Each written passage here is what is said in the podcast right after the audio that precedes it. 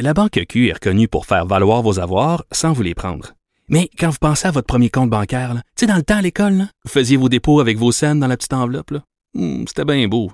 Mais avec le temps, ce vieux compte-là vous a coûté des milliers de dollars en frais, puis vous ne faites pas une scène d'intérêt. Avec la Banque Q, vous obtenez des intérêts élevés et aucun frais sur vos services bancaires courants. Autrement dit, ça fait pas mal plus de scènes dans votre enveloppe, ça. Banque Q. Faites valoir vos avoirs. Visitez banqueq.ca pour en savoir plus. Alors bonjour, merci d'écouter Cube Radio et politiquement incorrect. Alors euh, comme je l'ai dit tantôt à Benoît Dutrisac, je suis allé voir Joker ce week-end. Si vous aimez comme moi euh, le cinéma américain des années 70, pour moi c'est l'âge d'or du cinéma. C'est vraiment mes films préférés. Les films euh, faits aux États-Unis dans les années 70, vous allez vraiment triper sur ce film-là. C'est un hommage au cinéma, euh, cinéma américain des années 70 et c'est un hommage surtout à Martin Scorsese qui a fait deux films, Martin Scorsese, il y a plusieurs années de ça, qui ont été annonciateurs de l'époque dans laquelle on vit. Euh, Scorsese a fait deux films, il était précurseur. C'est comme s'il avait vu l'époque dans laquelle on vivrait aujourd'hui. Ces deux films-là sont Taxi Driver avec Robert De Niro et King of Comedy avec Robert De Niro, dont le Joker, c'est un, amalgame de ces deux films-là, de Taxi Driver et de King of Comedy. Taxi Driver disait que plus tard, euh, les gens, il y aurait plein de gens frustrés seul, avec des problèmes psychologiques, qui aurait pété des plombs, commencé à tirer partout. On le voit. Hein? Il y en a de plus en plus de tueries de masse, surtout aux États-Unis. à l'époque où... Euh, Scorsese avait fait Taxi Driver, il n'y en avait pas beaucoup de ça de tuerie de masse, donc il a comme annoncé ce qui s'en venait. Et dans King of Comedy, c'est l'histoire d'un loser qui rêve d'être connu, qui est prêt à faire n'importe quoi pour passer à TV. Et regardez, là, dans l'époque dans laquelle on vit, euh, tout le monde va avoir non son 15 minutes de gloire, mais son 15 mois de gloire, sinon son 15 ans de gloire. Les gens sont prêts à n'importe quoi pour passer à la télévision. Donc, c'était des films un peu précurseurs. Et de Joker, c'est comme un hommage qu'un cinéaste à Martin Scorsese que, qui a vu avant tout le monde le monde dans lequel on vivrait. Donc, un monde obsédé par les célébrités, un monde euh, violent, un monde chaotique, un monde anarchique. C'est un film noir, sombre, dark, sans la moindre petite lueur d'espoir. C'est un film sur la folie du monde. On va en parler un peu plus tard dans l'émission avec le réalisateur Simon Olivier Fecteau. Mais là, les gens qui disent c'est épouvantable ce film-là, puis c'est, on, on fait d'un on fait d'un fou euh, assassin un héros. Comment, s'il vous plaît, c'est un film, c'est rien qu'un film. Qu'est-ce que vous voulez qu'on fasse au cinéma? Seulement des, des gens inspirants?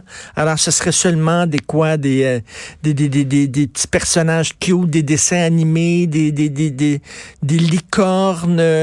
voyons donc, c'est le fun aussi que le cinéma euh, explore justement ces zones d'ombre, puis la société dans laquelle on vit, qui est une société de fous une société capotée où des manifestations virent à l'anarchie avec des black blocs, on sait même pas pourquoi ils manifestent, puis ils foutent le feu partout, puis à la fin, le Joker se ramasse comme un genre de leader d'un gros mouvement de, contestation qui va nulle part, puis qui savent même pas contre quoi ils contestent, contre quoi ils manifestent. C'était vraiment un film sur l'anarchie du monde très, très, très bon. Un vrai film d'auteur. Donc, je vous encourage à aller le voir. Je suis allé le voir avec mon fils de 11 ans, je le sais, mais bon, OK, je vais me faire taper dessus. Ce soir, Andrew Shear, euh, c'est sa chance de tirer son épingle du jeu parce qu'il n'a pas impressionné personne. Cela dit, je pense que les radis sont cuits, les carottes sont cuites, comme on dit, parce que, comme on dit, parce qu'il a besoin du Québec.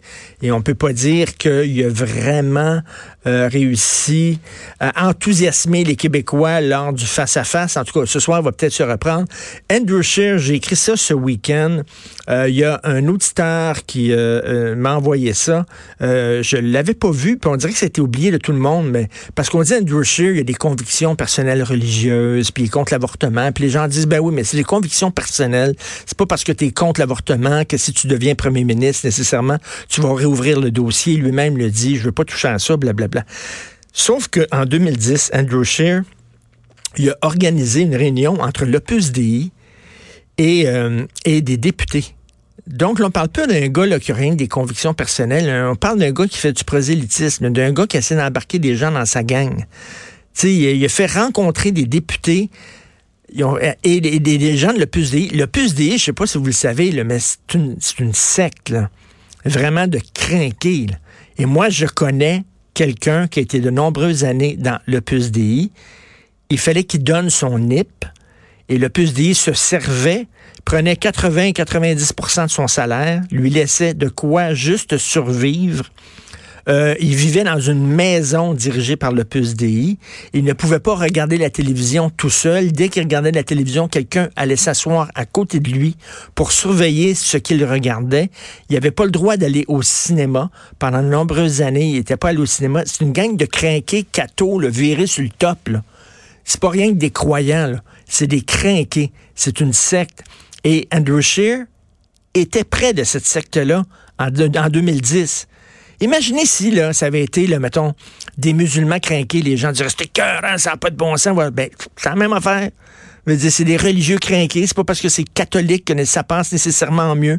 Moi, ça m'inquiète énormément les accointances d'Andrew Scheer avec une extrême droite, faut le dire, morale, catholique, qui sent l'encens puis l'eau bénite.